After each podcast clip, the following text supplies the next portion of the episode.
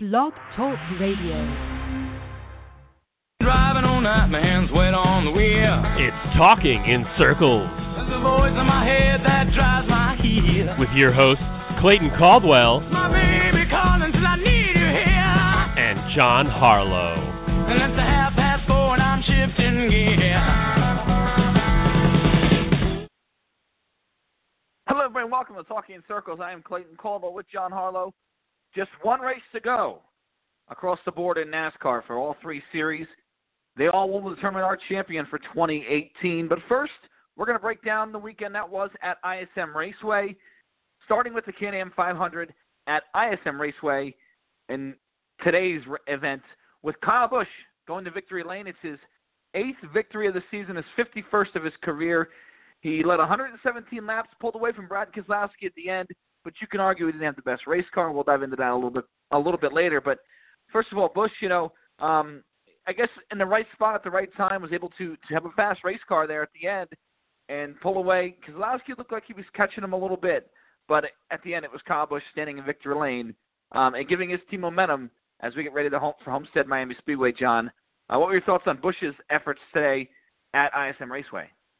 You said it right. Kyle Busch was in the right place at the right time. Um, the fastest car of the day, Kyle Busch was never in the conversation. I think the fastest cars of the day were at times Kevin Harvick, at times Kurt Busch, at times Chase Elliott, and at times Eric Almirola.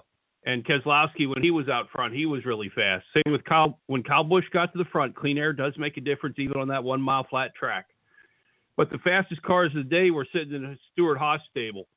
I mean, Kurt Busch started tail end Charlie on the field after his penalty and drove himself up to where he was behind Harvick in seventh place, working to get that lap back, and he almost was able to pull it off on his own. Um, he could see Kyle Busch in front from where he was. I mean, that was a great comeback from that penalty that Kurt Busch had. Harvick, if he doesn't cut that tire down in the first stage, we're talking about a whole different story. But then once he had to come back from that, I mean, Harvick was his back was against the wall, and then he was playing. He was more playing more defense than he was offense. Once he got back together and back on the lead lap and everything after that cut tire. And Eric Almirola, he was fighting hard at the end to try to pull that miracle off because he was in a win or lose or win and you're in situation. Anywhere else, he was going to fight for fifth. It was a great day for Stewart-Haas, even though only one car made it to the show, to the final four. And Harvick wasn't lights out. He was just trying to settle in and make sure that he qualified. He did not want to put it put himself in any danger, especially when Kurt Busch and Chase Elliott got caught up in the accident. Harvick at that point is like, okay, I'm just going to ride around and finish.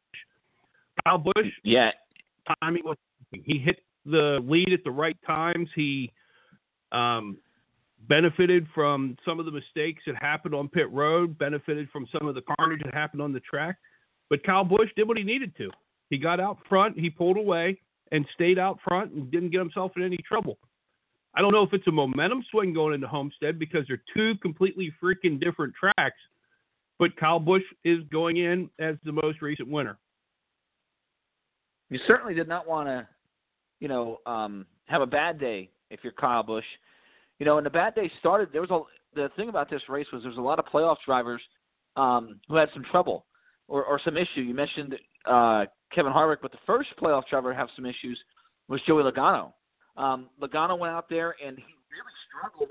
You know, he started um, in the ninth position and fell faded early, um, and really was was not running good. And then on lap 97, spun uh, and and ended his day. Um, but you know, he was just a second driver at that point, playoff driver at that point to have a trouble. Uh, it was Kevin Harvick at first, lap 72. Um, right as we're closing down on the stage, blows uh, what I believe was a left rear tire, um, spun out, didn't hit anything, but certainly dragged his, the bottom of his race car all up. Um, and the car was never the same after that. He was still very competitive and still very fast. He had to be to get his lap back and to run the way he did at the end of that race, but he was never as fast as he was, even when he got some track position at the end and was able to um, dice, you know, with, with some drivers and teams back there on restarts. He was never able to really pull away and catch these guys like he could early on in the event. So I think that was um, a, a big deal for Harvick. He ended up seventh, like you said. He really didn't need too many positions after that, um, but certainly not not what we scripted for Kevin Harvick. He looked like he was the man to beat early. Um, also, Clint Bowyer, John, uh, on lap 135, uh, really destroyed his destroyed his uh, IT savvy Ford for Stewart-Haas Racing today on lap 133. Uh, really ending his day in in dramatic fashion there. Uh, what are your thoughts on Logano, Bowyer, and the Harvick incident? You know, obviously Logano's locked in from his win at Martinsville, and that's that's huge now that he moved Truex out of the way. This weekend at Phoenix, it was huge that he did that. Um, and Bowyer really was in sort of a winner go home situation when he crashed. He was out, uh, and then Harvick we mentioned was in a situation where he looked at times where he was vulnerable because of his penal- points penalty, but ended up transferring the Homestead Miami Speedway. Uh, what were your thoughts on the incidents really between those three guys early on in this race to keep really the interest of the playoffs going throughout the ra- throughout the race? I tell you, it was really interesting um, watching some of the race, listening to some of the race, uh, keeping up with where the standings were lap by lap, and it was pretty interesting to see how many people were back and forth. I mean, I swear to God, there were times where I think Kurt Busch was locked in because he was the leader of the race, and then there was the battle between Kurt and um, Kevin Harvick back and forth. Whoever moved up a position, if Harvick passed somebody, he was a point up. If Kurt Busch passed somebody, he was a point up. When you go to the three you talked about, Joey Logano seemed like he did not want to be there at all today. He just seemed like he was there, but the, he just couldn't get a handle in the car and didn't really seem to care if he got a handle in the car. Phoenix has never really been a good racetrack for Joey Logano. And in reality, it didn't matter because Joey Logano's got his ticket punched to Homestead. If it's a momentum builder, which again I don't know if Phoenix is because it's a completely different track and a deep, different uh, skill set to get around it.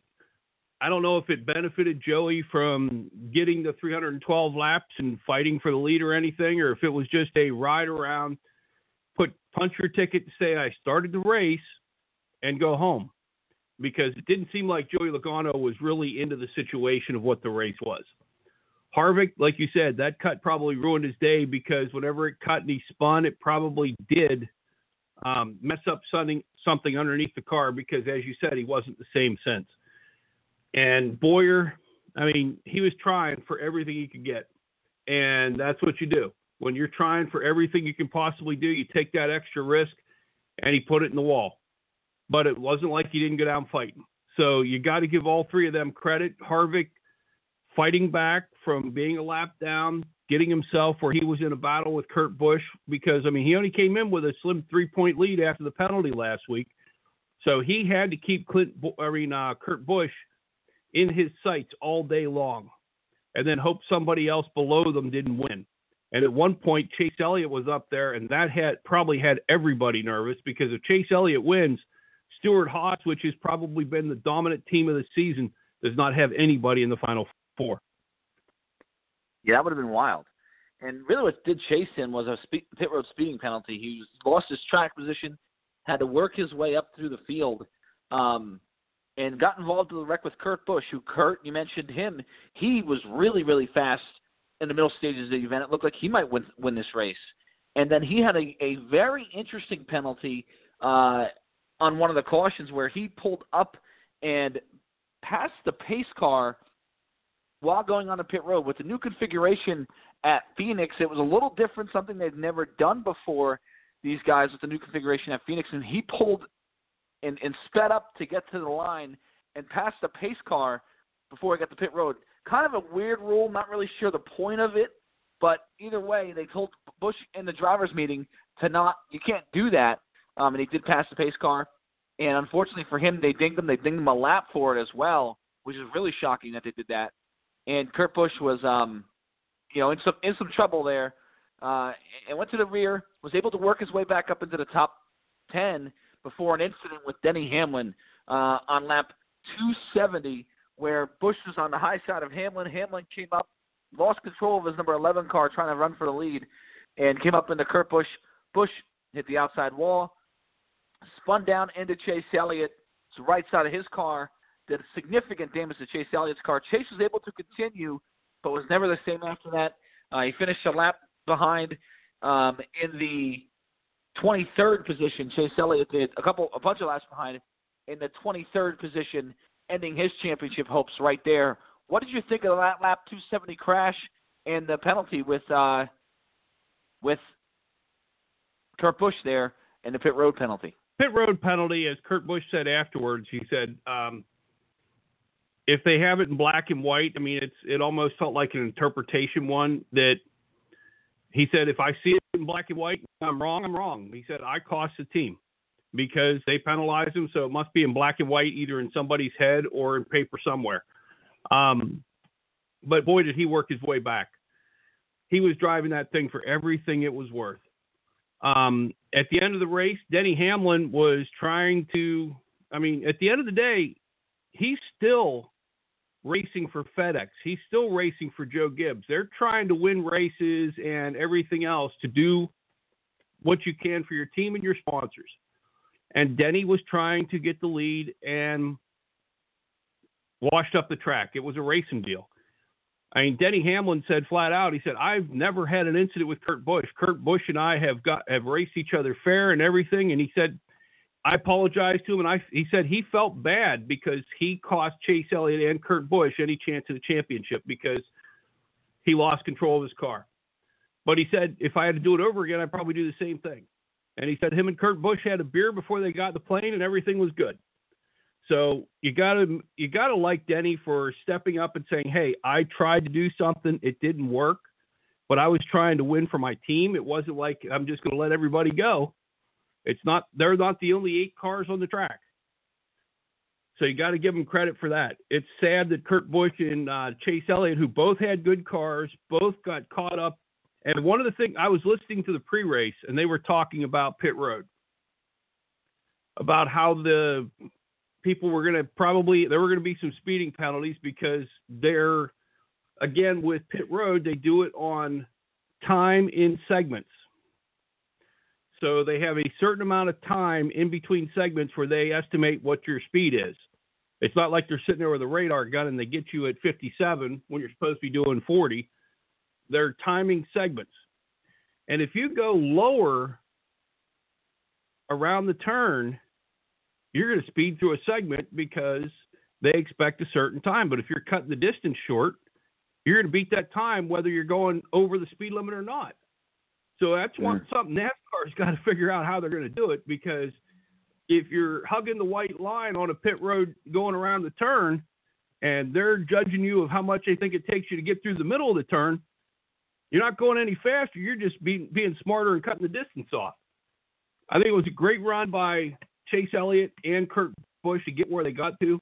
It's sad, and I bet Denny still feels bad for it that a mistake he made took two contenders out of any chance of getting into the playoffs, but it was a racing deal. It wasn't anything intentional.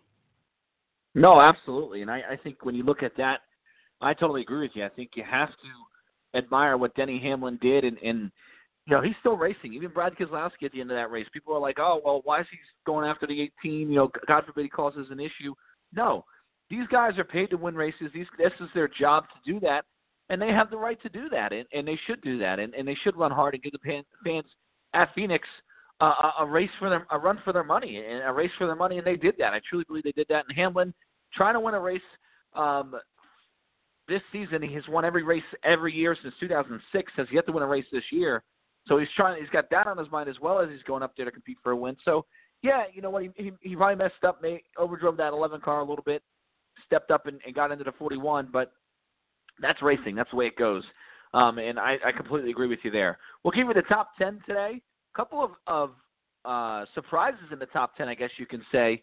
Um, you know, with the high attrition rate today at Phoenix, with a, with it being a playoff race and all that, uh, 10 car, excuse me, nine cars were in the garage area at the end of the race.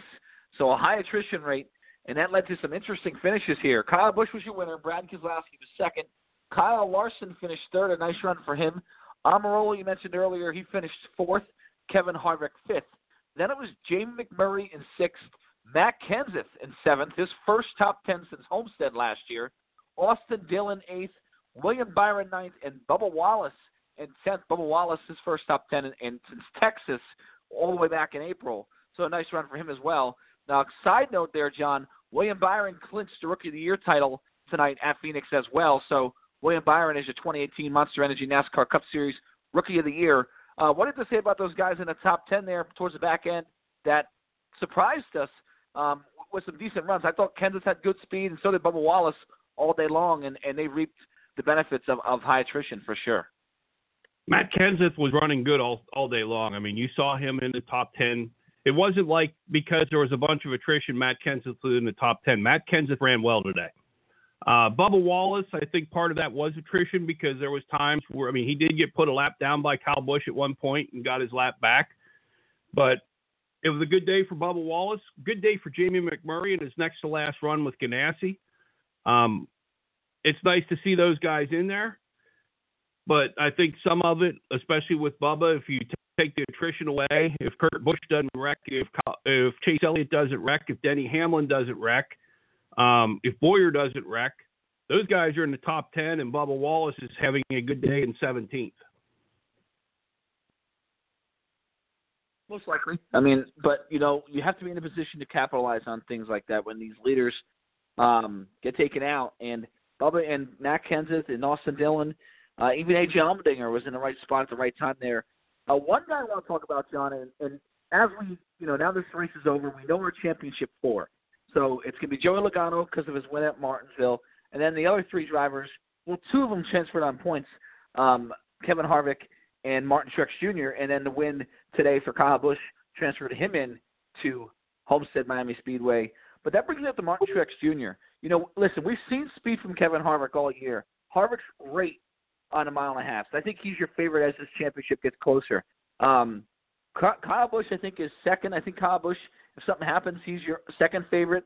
And then it's kind of a toss up between Logano and uh, Martin Truex Jr. But I thought Martin Truex Jr.'s race today was not very good. He was not in the top 10 all day long. I don't think he got any stage points.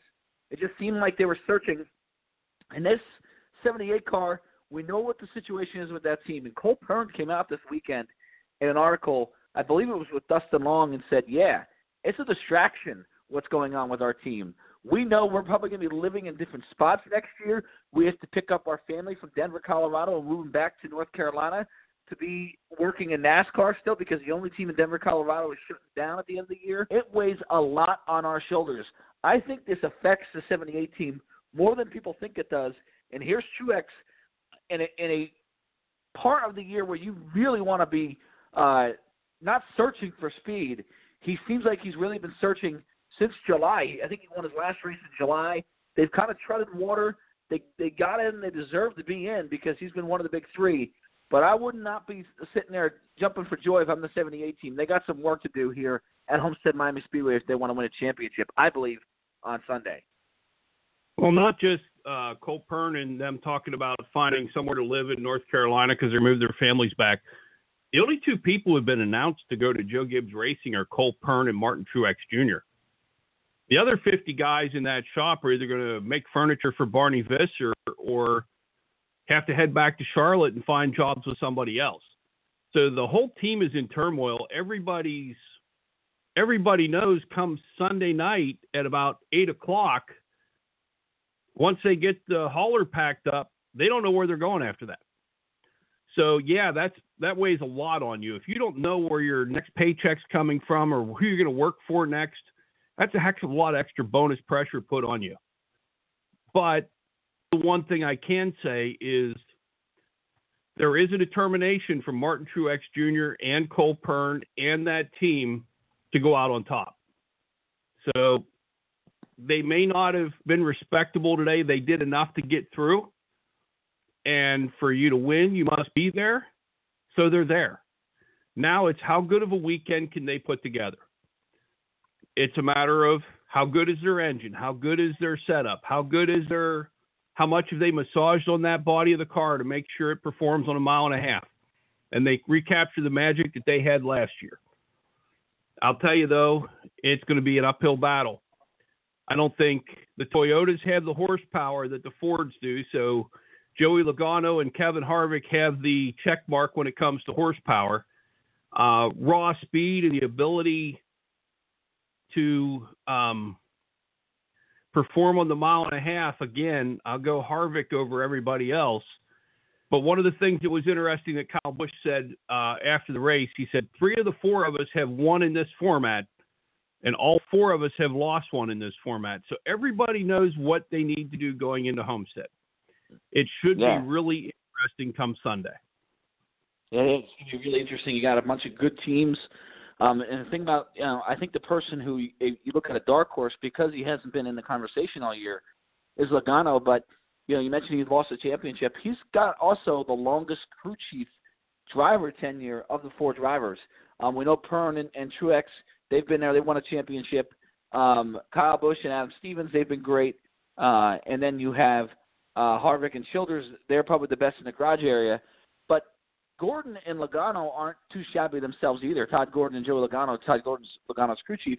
You know, and they've been together I think since like 2013. So um, they've really they know each other very well. They know how to build a race car, and maybe they were sort of. And I know they were out to lunch today at Phoenix, but maybe they were sort of, I don't know, looking ahead to Homestead, putting all their focus on Homestead in that 22 car. And Team Penske's been pretty good on a mile and a half of recent. You know, in the summer months, towards the end of the summer into the fall, because Keselowski won three races in a row, and that's Logano's teammate.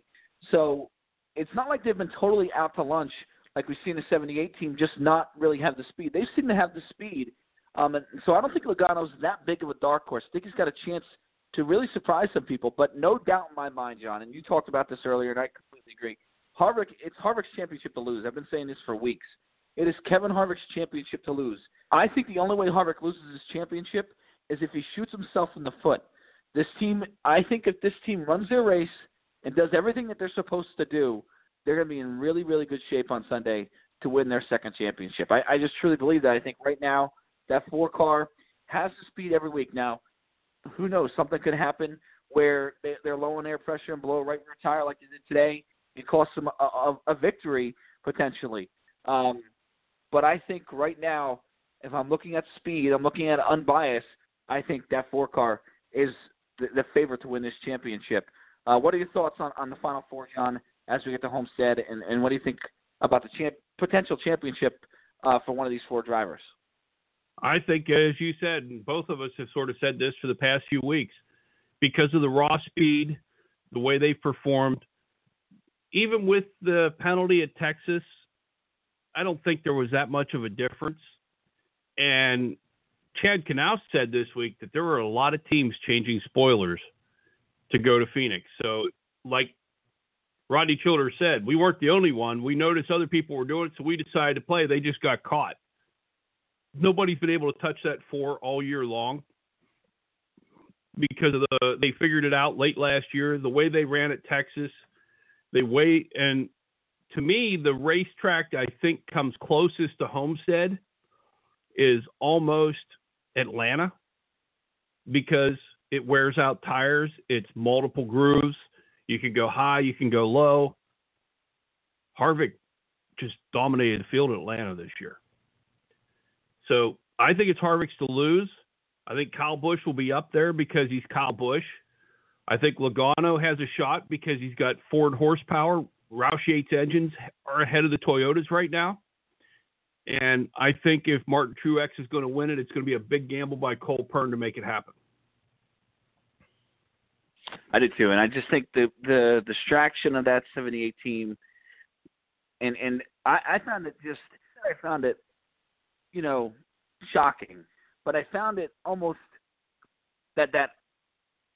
I guess what I'm trying to say is I found it shocking that Cole Pearn would admit to it being a distraction because I, you know, we can always speculate here. We're not in the garage area. We never worked on these race cars, you know, and, and a lot of the times the drivers and teams go, "Ah, you're just, you know, you're making a bigger deal out of it than it is." But for Cole Pearn to come out and say that on at Phoenix this weekend and say, "Yeah, it's been a distraction for us," is shocking to me because you sit there and you go, "Okay, that's not a good sign for this team going into Homestead Miami Speedway." And I just think with everything going on, um, you know, and and I heard they're going to run a, a new, a different paint scheme. My guess is the original paint scheme with uh, Front Motors, Furniture Racing, excuse me, on it. You know that brown paint scheme that was been so famous, that 7018 that we think of when you think of the 78 team, I think that's going to be on the car. at Homestead Miami Speedway. So all the distractions and all the other stuff that goes with this race for Martin Truex Jr. and Furniture Racing, I think it's going to be very hard to concentrate on this race where, you know, all Kevin Harvick has to think about is run, winning this race and running the championship. Same thing with Logano and same thing with uh, Kyle Busch. Truex has everything else to worry about. He's going to have a million questions about what does this feel like for your last ride here? What did you say to these guys? You know, it, it's just he's not going to want to do it. Um, and he's a really good guy, but I just think that 78 team, to me, it puts him at an extreme disadvantage. And not only that, but if they had the speed coming into this weekend, I'd feel a lot better about it. But they haven't had the speed for a, a few months, so I think Truex is a guy who, my, in my opinion, might even be the fourth favorite to win this championship at Homestead. That's how off they've been. But certainly Kyle Busch and, and Kevin Harvick, uh, we're looking at as the potential champions uh, for 2018. Before we move on to the Xfinity Series and all that, what, what on with that series? Any final thoughts on Phoenix and the championship run, John, uh, for Homestead Miami Speedway and the Cup side of things? Uh, one one final thought on the 78. They have not been the same since it was announced that Five Hour Energy was not coming back. And not long after that, Barney Visser said, I'm not putting any more money in it. And you really think about it, God bless Barney Visser for what he's done for this sport. The man's put probably a hundred million plus of his own money into this team. And he got a championship out of it. And he's going to walk away by selling a charter, which is probably going to get him a million or two. But the return on the $110 million investment, or however much more he put into it, because how many years did he self fund that team? And you got to give the man credit for being in the sport as long as he has, fighting the uphill battle as long as he did. Um, I don't know if there's going to be another Barney Visser come into the sport and work himself up from the bottom. I mean, you've got the people like Front Row, uh, you've got the people like Go Fast, you've got JTG Doherty who are trying, but I don't know if there's going to be another Barney Visser come into the sport and do it with a single car team, separate from anybody else, and making it work the way they did. They just captured some magic in the past couple years with Truex because I mean, you look, Furniture Row was an afterthought until about five years ago. If Kurt Busch doesn't have the blow up with Roger Penske and go to James Finch, and then Furniture Row says, "Hey, I think we're going to try you over Regan Smith," which is a great move, and Kurt Busch put the pieces in place to say, "This is what you need." And if there wasn't the uh, itch gate where Bowyer spun and Truex got into the playoffs that year, and Napa decides they were going to pull out, and he loses his ride with uh, Michael Waltrip Racing. And if Barney Visser didn't have the patience, the first year Martin Truex was at Furniture Row Racing, because Martin Truex Jr. is a good race car driver, but that first year, I'm not sure his head was in the game because his girlfriend Sherry Pollex was going through cervical cancer, fighting chemo, fighting radiation, and everything she could to make her I mean, to get herself healthy. I don't know if Martin Truex gets a second year at Furniture Row if Barney Visser doesn't have the patience that he did. So my kudos to Barney Visser. I hope just for the good story that would be that Barney gets to walk out on that, uh, take a ride out on that white horse and w- leaves a champion. I don't, I don't see it happening because I don't mm. think Gibbs is going to let himself get beat by his own stuff one last time. Yeah, it's gonna be interesting to see. And, and you're right. You know, we can dive into Furniture Row next week for sure because that's gonna be their final race. But um, yeah, it, it's they they really left a mark on this sport, and I think the biggest mark they left on it was Cole Pearn and Martin Truex Jr. That relationship. Who knows how many races they're going to win at Joe Gibbs Racing for years to come? We they both announced last week that that's what's going to happen. They're going to move to the 19 car, replacing Suarez. So uh, yeah, it's going to be. I mean, who knows how many more races they win together? And when you find that crew chief, and you that's why I've always said, you know, uh, there's some speculation Truex was going to leave to go elsewhere. I'm like, he's going to go wherever Cole Pearn goes because when you find that crew chief that you can win a lot of races with, you can do everything you possibly can to keep that going. And uh, Truex has finally found that. He's been in the year 10, he's been in the sport 10, 15 years now, and he finally found that crew chief and builds fast race cars for him. And uh, they're going to keep that together uh, as they go to Joe Gibbs Racing. So it's going to be interesting to see how that all works out. Uh, Cup Series wasn't the only one to run their final race of the round of eight. It was the Xfinity Series and the Truck Series as well. But first, we'll talk about the Xfinity Series. Whelen trusted to perform 200 NASCAR Xfinity Series race at ISM Raceway on Saturday. Uh, and the winner of that race was Christopher Bell, who was in a deep hole entering Saturday. Uh, he was basically in a winner go home situation after two real tough weekends. One at Kansas that was that was started by Justin Allgaier, who got loose and crashed into the 20 car, and then Christopher Bell at Texas crashed twice. Uh, really put him in a winner go home situation as far as the championship was concerned. And then his car did not pass inspection uh, to get to qualifying, so he had to start in the 38th position. And Christopher Bell, as much as people, you know, as much as people call him an aggressive race car driver, showed a ton of patience, methodically worked his way up through the field, got to the lead, and when he got to the lead, there was no catching him. He had the fastest car of the day, no doubt about it. Went out and in a winner go home situation, did it and just dominated the race and won the Whelen Trusted to Perform 200 in a sprint victory for Christopher Bell, Christopher Bell and that 20 team at Joe Gibbs Racing, and they advanced into the Final Four after a victory at at Phoenix. Uh, what are your thoughts, John, on Christopher Bell's performance? Because to me, John, um, and I've always been high on Christopher Bell, this could have been a disaster for him. You know, he wasn't put in a good situation with the last two weeks, but for his car to fail inspection and to go to the rear of the field and to start in 38th, and I know he's with Joe Gibbs Racing, but there's a lot of stuff that can happen. It's not the Cup Series where the, there's a lot of drivers who have been doing this for 10, 15 years. This is the Xfinity Series. Most of these drivers are down in the Xfinity Series because they still have a lot to learn. So it's not like, and sometimes Chris Bell doesn't even have to deal with most of the drivers in the 15th to the 10th position. But he did this weekend at Phoenix, and he methodically and calmly worked his way through the field in a situation where you could have very much uh, lost your composure and, and caused a wreck. There was a time where I thought Austin Cindric, I don't know what he was doing down the back straightaway, slid, uh, tried to drive his car right into the right left side uh, fender of Christopher Bell's car, and Christopher Bell could have lost it and said, you know, I'm going to go wreck Austin Cindric. He didn't do it. Said, okay, I'm going to hold back. I got a really fast race car. All I got to do is go out here and make my moves and do what I have to do, and I'll win. This was Christopher Bell's best race of his career. It was a statement race, and I think it puts him back into the favorite to win the championship uh, at Homestead Miami Speedway for the NASCAR Xfinity Series.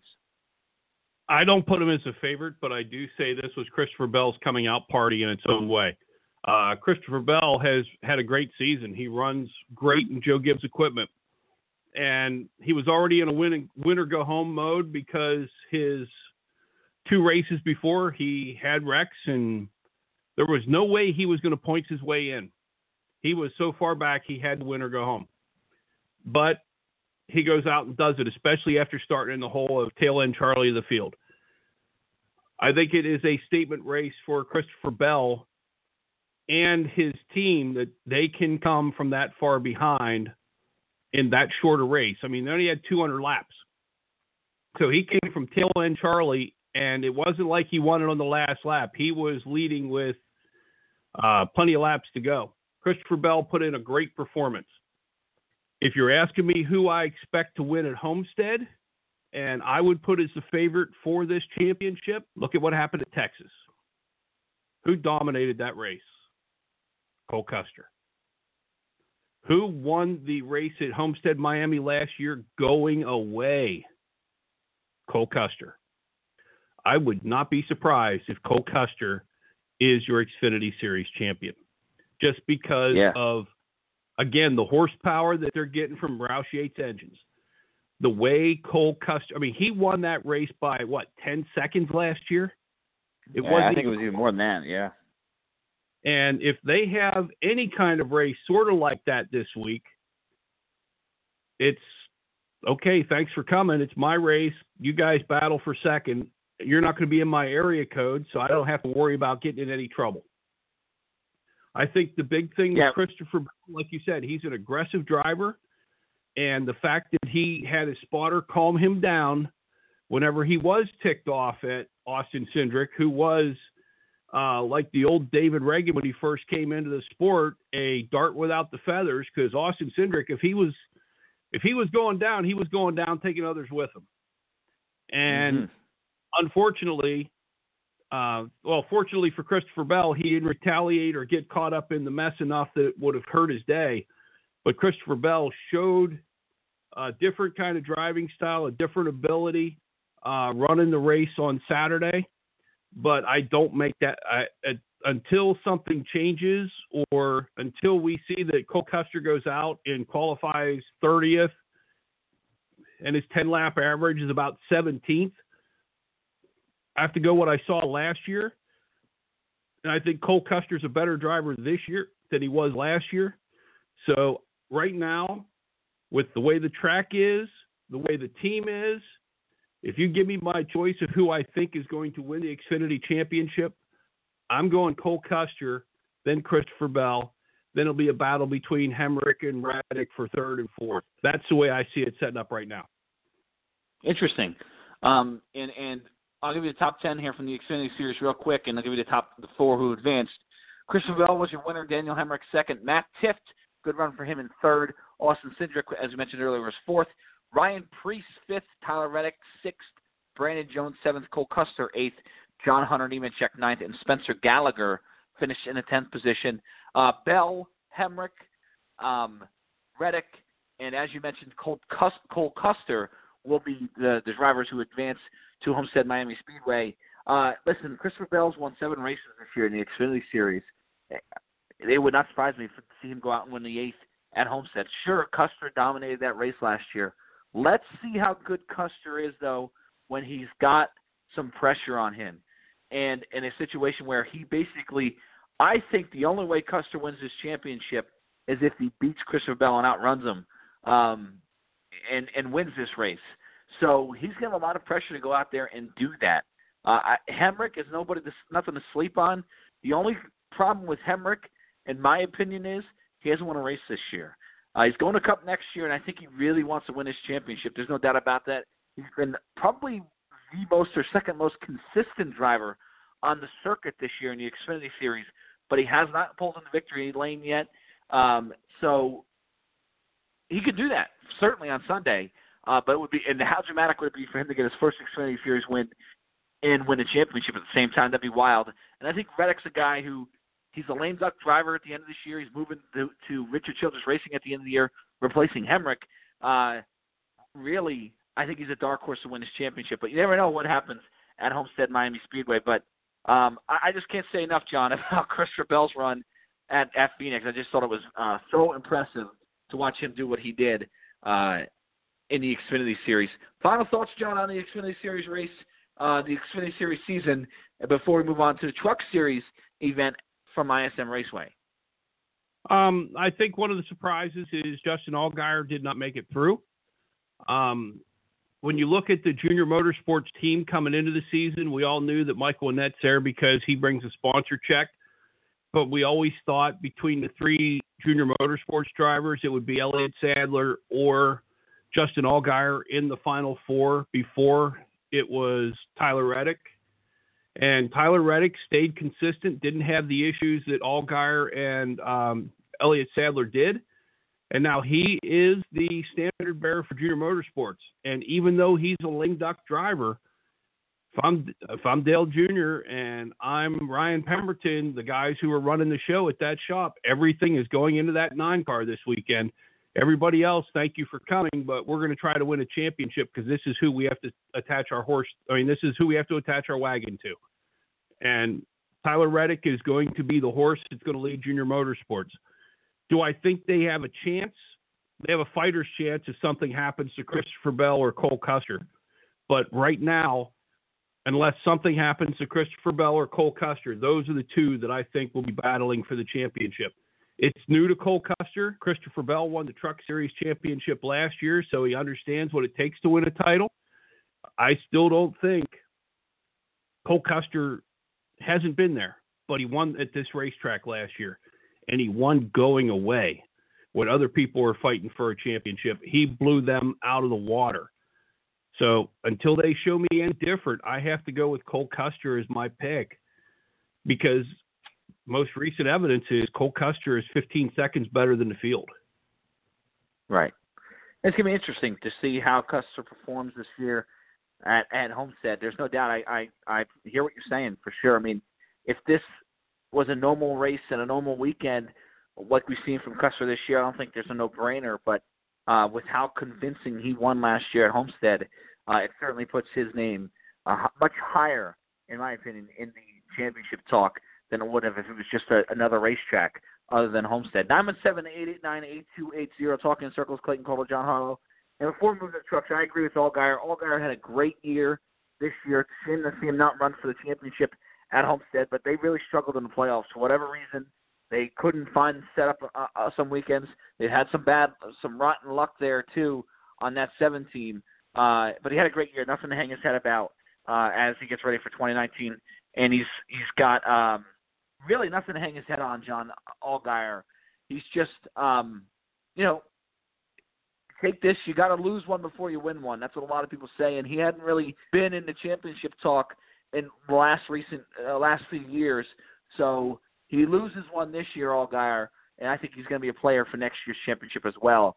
Uh, but nothing to hang his head about for sure um, in, in this year's championship. Yeah, I think Justin Allgaier is going to be the standard bearer for Dale Earnhardt Jr. next year. They got Noah Gragson coming in. You've got Annett sitting there. And the fourth car is still up in the air of who's going to drive it. So, especially with Tyler Reddick uh, leaving to go to Richard Childress Racing, that fourth car is still up in the air of who's going to end up taking it over. But Junior Motorsports is going to build around uh, Justin Allgaier next year because he is the standard bearer right now. He's the best they have coming back. One thing I also have to I thought about as we were finishing up with the Xfinity series and Cole Custer, yeah, he's never raced for the championship before. But one of the things that he has in his corner is whenever he won the race at Texas, he said, I was just trying to follow Kevin Harvick's line. He said, Kevin Harvick has been in my ear about how to drive this racetrack, how to do XYZ, how to have the mental stamina to be able to stand up to the pressure that's going on. He has Tony Stewart as a car owner, and if Tony Stewart can talk Kurt Busch off a ledge, that means Tony Stewart has um, really calm. I mean, the race owner, the team owner part of Tony Stewart has taken over compared to the driver end of it because the driver of Tony Stewart would have been just as Kurt Busch and probably would have been looking for um, Denny to let him know what he thought about the accident. Um, I think Cole Custer has a great amount of championship knowledge it's going to be soaking in this week to help him understand what it's like to go through all the press that's going to happen Wednesday and Thursday, what it's going to be like whenever they drop the green and it's you and three other guys that are racing for that championship. Tony Stewart's won titles. Kevin Harvick's won a title they're going to be helping him out and helping get his head right because at the end of the day, a win for Stewart-Haas Racing is another win for Ford, and it'll make the team even grow better. So I'm looking forward to seeing how Cole Custer performs in that, but he's got a lot of people who's going to be able to help him out.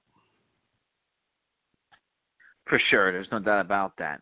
Moving on to the Truck Series, uh, Lucas Oil 150 ISM Raceway as well this weekend. Uh, last three weeks of the season in NASCAR, all triple head, triple header weekends.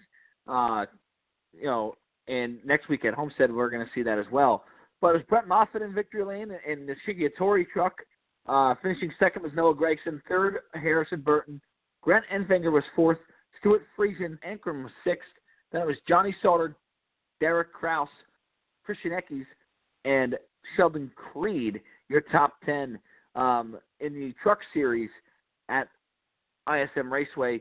Moffitt's had a great year, John, uh, and another strong performance there for him in that team. Uh, there was a lot of talk about his engine program. We'll get into that a little bit after this. After this, but what were your thoughts on Moffitt's run in the the whole Lucas Oil 150 on Friday night on ISM Raceway? That was a big ballsy move by Brett Moffitt to pull that win out. He went to the bottom and he started that restart in third and came out of turn four in the lead. Big move by Moffitt, great work by Moffitt. And Brett Moffitt, all along, one of the few things, even though Michael uh, Michael Waltrip's a train wreck and Michael Waltrip is a total mess when it comes to team ownership and driving and all that good stuff, Michael Waltrip could spot talent. And Brett Moffitt was one of those talents that he spotted years ago. And because Brett Moffitt hooked himself up to Michael Waltrip, probably regressed because he was associated with Michael Waltrip. Uh, Brett Moffitt is talent. He's shown it. He stuck around, did the best he could. He unfortunately ran into Red Horse Racing deciding to go out of business while he was in the top 10 in points and wound up filling in anywhere he could. And when he did, he ran well. And when Ryan Truex uh, decided to go Xfinity Racing and the ride opened up at Shigetori Racing, and Brett Moffitt filled those shoes, and he's had a great year. It's not like he just lucked into the wins that he got. He pulled away with a lot of those wins. He's been consistent. And especially for a team at one point, remember, we were debating whether or not they were going to start and park to make sure they were eligible for the championship because Moffitt had wins and was going to qualify. And Shigetori Racing was struggling for the finances. And for them to have a chance to, excuse me, win the championship, they're in the final four, coming off a win at Phoenix – where Brett Moffitt makes a move that is unbelievable. I said going after the cup race, I'm not sure if momentum goes forward because it's two different racetracks, but I can tell you his team believes in him a little more because of the move he made and what he was able to do in there. So they're going to push a little harder. They're going to work, do everything they can on pit road to give him the best possibilities because when it comes down to the end, they're going to think that their driver can do more than somebody else can. You look at Johnny Sauter, yeah, won it before. Go ahead. And uh, Sauter has won before, so I mean, you got to give him almost the favorite status going in. But I'm telling you, the way Brett Moffitt has run, the way Brett Moffitt ran on Friday night, the way his team will believe in him because he made a move that he probably shouldn't have made and it worked out for him. He had the balls to do it. I think it's between Brett Moffitt and Johnny Sauter, who have been the class of the field most of the season. I think it's between those two for the championship. Interesting. I, I you know, I think this is pretty the most wide open of all of them. Sauter, no doubt. I think it's the favorite. Um, and it's in case you didn't, you missed the race on Friday. It's Brett Moffitt, Justin Haley, Johnny Sauter, and Noah Gragson uh, in the the championship four they call it at Homestead Miami Speedway, um, and Matt Craft and, and Glenn Enfinger uh, were eliminated from contention on on Friday night at ISM Raceway. But no doubt, I think Moffitt's move was terrific. Uh, but really, he got a lot of. I guess there's, they say you know, any PR. There's no such thing as, as bad PR, bad publicity. But there was some some real critical publicity at the end of, of the race on Friday night at ISM Raceway. Uh, and if you're not familiar with with the situation in the Truck Series this year, I'll try and explain it here a little bit. Um, so the Truck Series this season introduced what is known as through through a lot of racing ranks as sort of a crate engine.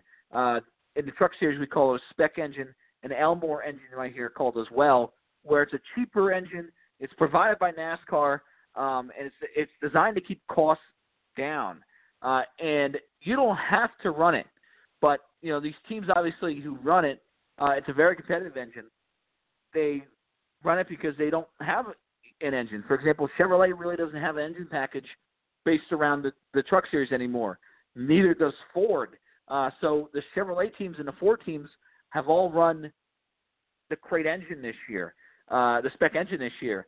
Brett Moffitt's team, and I think there's another other another Toyota team, have run the engines from Mark Cronquist uh, and TRD, I believe it is. And Moffitt's going to run these engines, this engine at Homestead Miami Speedway as well. And they seem to have a little bit more horsepower than the spec engines do. So Johnny Sauter, who drives for, for GMS Racing, and um, uh, Justin Haley, who also drives for GMS Racing, were very critical, saying we don't think NASCAR should allow this team to do that we think they should sort of be on a level playing field with everybody else and use the the spec engine. They, they shouldn't be allowed to do it because their manufacturer funds Mark Cronquist and and allows them to run the engine, they shouldn't be allowed to run it. Um, kind of technical, a lot of technical stuff there, John. But what are your thoughts on that? On those comments from Sauter and Haley? Do you think Moffitt should be able to run that that those en- that engine at Homestead Miami Speedway? And do you think he's going to have an advantage uh, as we go to Homestead? I think that's uh, sort of the typical back in the old days of NASCAR. You whine enough. If Ford whined that Chevy had too much going on, they'd add like a quarter inch of spoiler, or Ford would get an extra inch or something on the nose or something like that. The rule has been there since Daytona.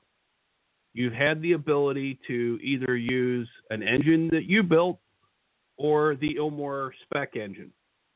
And because Chevy and Ford don't really, I mean, I still believe, I think uh, every now and then for like the plate races or something like that, I think ThorSport wound up getting uh, yeah, Roush Yates engines for that. But I think the rules there.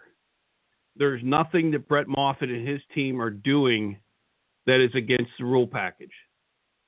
So I bet whenever Noah Gragson goes in there and he uses a Toyota engine as well, they're not using the spec engine at Kyle Busch Motorsports. I can promise you that.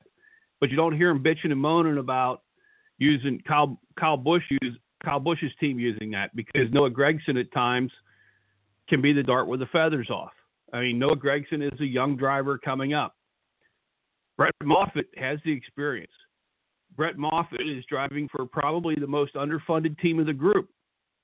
And throughout the year, they ran some spec engines with that Shiggy Hattori team. But when it got time closer to the show and Toyota wants to win the championship, Mark Cronquist's invent, uh, engines became available to them at a price they can afford. You want to win a championship. If that engine is available at a price you can afford and it's within the rules, guess what? You're making that switch. And I there's totally nothing agree. Apologizing. There's nothing to be apologizing for. Um, if I'm Brett Moffitt and uh, Scott Zipadelli, I'm saying, okay, they're nervous about us. Now let's go out and give them a reason to be nervous. Yeah, I totally agree. I think it's um, it's a little. you- You're right. It is sort of throwback to the old days where, you know, the Chevrolets would complain about the Fords, and the Fords would complain about the Chevrolets or the Pontiacs and stuff like that, and they would get what they really wanted at the end of the day. Um, but it's gonna be interesting to see NASCAR rules here because I believe it was Texas, and I might have my races wrong, but I believe it was Texas where they didn't allow Cron Cronquist's engines to be run. They had to run a crate engine or a spec engine, whatever you want to call it. Moffitt's team, uh, Shigetori's team. So um, I wonder if they're going to do the same thing and say, you know what, it's a championship race. We kind of want everybody on the same level. I think that'd be wrong if they did that because really, I, what I think would be wrong, and- you brought up a good point about it, it's been the whole year. You know, to me, I think it would be wrong to do that because been the whole year, and it's been a rule the whole year. And not only that, Moffitt's setups are built off the horsepower that that team, that engine gives gives him. Um, so he'd be at a disadvantage to go with a little bit less horsepower because he'd have to change his setup. Where Sauter and Haley and Gragson, who have been running that engine, um, have based their setups off what that horsepower gives them. You know, and when you change your horsepower of your car, you're going to change the setup a lot. So I think, um, you know, at the end of the day, uh, it would really hurt Moffitt to do that. And if you want to put in a rule next year before the 2019 season, say, you know what, we kind of didn't really like what that uh, 16, fi- 16, fi- 16 team did uh, last year. We really didn't like that. We didn't really like the championship run where somebody's running a different engine. Fine, make this rule change between the seasons, before next season, but don't do it with one race to go in the playoffs. I have a big, big problem with that. Um, and I understand those concerns, but again, it's been like that the entire year. So, um, yeah, I, I think it's totally wrong, and they got nothing to hang their heads on. But the thing about Moffitt, John, and here's where I'd be a little concerned, and, and I know he's going against Haley, who's a rookie in the Truck Series, and Grayson doesn't have that much experience, but Johnny Sauter's been in this series for a long, long time. And Moffitt's never run in, at Homestead Miami Speedway in the Truck Series. In fact, his only start in the major three divisions in NASCAR at Homestead Miami Speedway, was when he was in the Cup Series driving a 34 car for Front Row Motorsports a few years back. So it's not like he's got a ton of experience to go out there and compete and say, I've been to Homestead five times. I know what I'm doing. He still might be searching for that line there. So that's a little concerning with Moffitt, who's in his first full time season in the Truck Series. Um, you know, we look at him as a veteran. He's got a lot of experience because he's been around for a while, but he's run he races here and there. He hasn't run a full season uh, in, in a lot of divisions. So I think that's something to keep an eye on um, as we move forward here. So listen, I, I know, John, I'm excited. Go ahead. I agree with that, Clayton, because the first time he ever ran at Phoenix was Friday night in a truck, and he won. He made a move that you probably shouldn't make, and he made it stick. So I think him and Scott Zipadelli know what they're looking for in, a, in the truck. I think between the practice sessions they're going to have, I think they'll get what they want where they need to be. And the thing is, when you look at the way the race goes, especially they're going to run it what five o'clock on Saturday or something like that. That track changes over time. So it's not like you're going to go out there with the initial setup and that's going to be what you run all day. Because I mean, you look at some of the race today in the Cup Series. They asked uh, what you call it, uh, Tony Gibson, if they made any changes to Harvick's car, and he says no, we haven't even put a wrench to it yet. And they said the same. Uh, Johnny Klausmeier said the same thing with uh, Kurt Busch. We haven't put a wrench to it yet. Maybe we'll make a maybe we're making a mistake, but we haven't put a wrench to it. That cha- that track at Homestead, Miami, changes with sun going to dark. It's a whole different track between the two. It's almost as uh, heat sensitive as Charlotte. So it'll be interesting to see how that goes. But Brett Moffitt never drove a truck at Phoenix before Friday night and he won. So I I'm not going with that argument. Johnny Sauter, just because he's Johnny Sauter and they've won a championship together at GMS Racing and he knows how to win a championship, I'm not discounting him one bit. But I still would not count out Brett Moffitt and put anything against him because somehow, some way, this underfunded team who could have went out of business in the middle of the season is right there in the championship four, coming off a victory when your driver did something in your equipment he probably shouldn't have been able to do. Yeah. I mean, that was a great, great move, no doubt about that. And it was a very impressive race for Moffitt. And this whole year has been very impressive for that Shigetori team in Moffitt. Uh, I think he's really proven that he can, in the right stuff and given the right opportunity, he can win a lot of races for an organization. Uh, you know, and this championship, John, is is so interesting because I love Homestead. Homestead's such a good rate racetrack. I think it's a perfect place to host this championship. And I don't want to take any light off the championship, but there was some silly season news announced over the weekend as well. And uh, you know, as as even though we're not finished with the 2018 season, it's always never a bad time to look forward to look ahead to the 2019 season. Um, and like I said, there was some silly season news, and that's Jeffrey Earnhardt, who uh, and we only got about 90 seconds left of the show here, but I want your opinion here quick. Jeffrey Earnhardt running nine races next year for JGR in the Xfinity Series. What were your thoughts when you read that news on Saturday afternoon? Joe Gibbs is looking for money. I've never seen anything, but then again, I've never seen Jeffrey Earnhardt in decent equipment, so it could be something special for Jeffrey Earnhardt. But I've never seen him do anything special. I look at it, there are other development drivers who have come through Joe Gibbs Racing. Um, the kid who's running ARCA still, I think he's a better driver than Jeffrey Earnhardt. There are other people out there, but Jeffrey Earnhardt has money attached to him. He's going to get nine races in the uh, 18 car, and they see where it goes from there. To me, it was like a ho hum. Okay, somebody's still attaching money to Jeffrey Earnhardt, and it's almost like Joe Gibbs is like, okay, I'll take your money could have been Junior Motorsports. I mean, if Junior isn't hiring his nephew, what's that tell you? Yeah, that's interesting. Well, apparently he never went up to Junior and even discussed the situation with Junior or Kelly Earnhardt, which is is very interesting in itself um, about that. Well, I want to thank everybody for listening to Talking Circles. We'll see you next time here as we get ready for the championship at Homestead Miami Speedway. Good night, everybody. We'll see you next time.